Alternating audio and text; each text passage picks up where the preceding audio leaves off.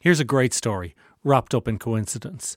Last week's documentary about the sinking of the St. Patrick reminded me of one of my most favourite pieces of exciting radio, telling the story of the ship, the Flying Enterprise. And by coincidence, I was mooching around the internet the last couple of weeks and came across a man named Pól Ó Duibhir who wrote about the Flying Enterprise and the impact that story had on him as a schoolboy listening to it on Radio Éireann. And the other coincidence, the whole story of the Flying Enterprise took place this week 60 years ago. Captain Kurt Carlsen of the Flying Enterprise. That's John Ross, is it? You remember the basic facts of this.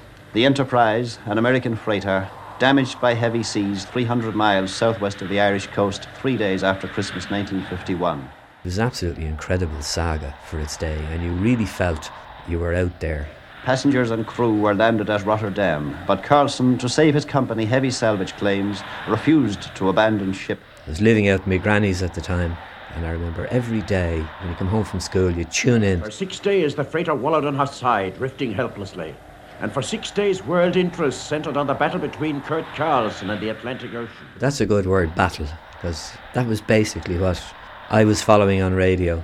Then on the 3rd of January, the British tug Turmoil got a tow line on the Enterprise, as observers on the USS Willard Keith told us.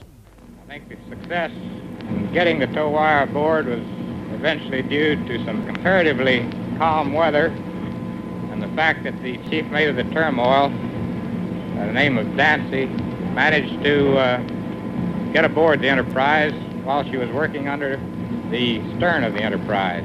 I remember the tug turmoil and throwing the line. I think it broke once or twice. Five days later in the newsroom, we had this report by Carlsen himself from the Enterprise. Fine and dandy. We got some uh, clean, uh, warm clothes from my slop chest, some clean underwear, dungarees, even a pair of new shoes and uh, clean socks is all, all set. He is feeling very good, over. But however cheerful they may have sounded, Carlsen and Dancy were having a cold and desperate time of it.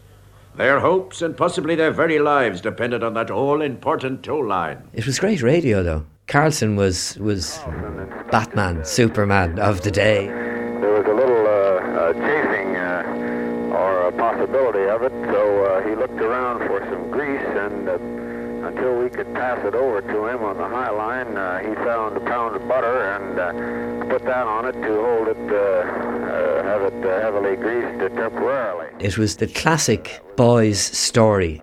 Will the captain go down with his ship? I mean, we were all very naive and romantic. On January the 9th, the tow line parted. The Enterprise settled over farther on her side.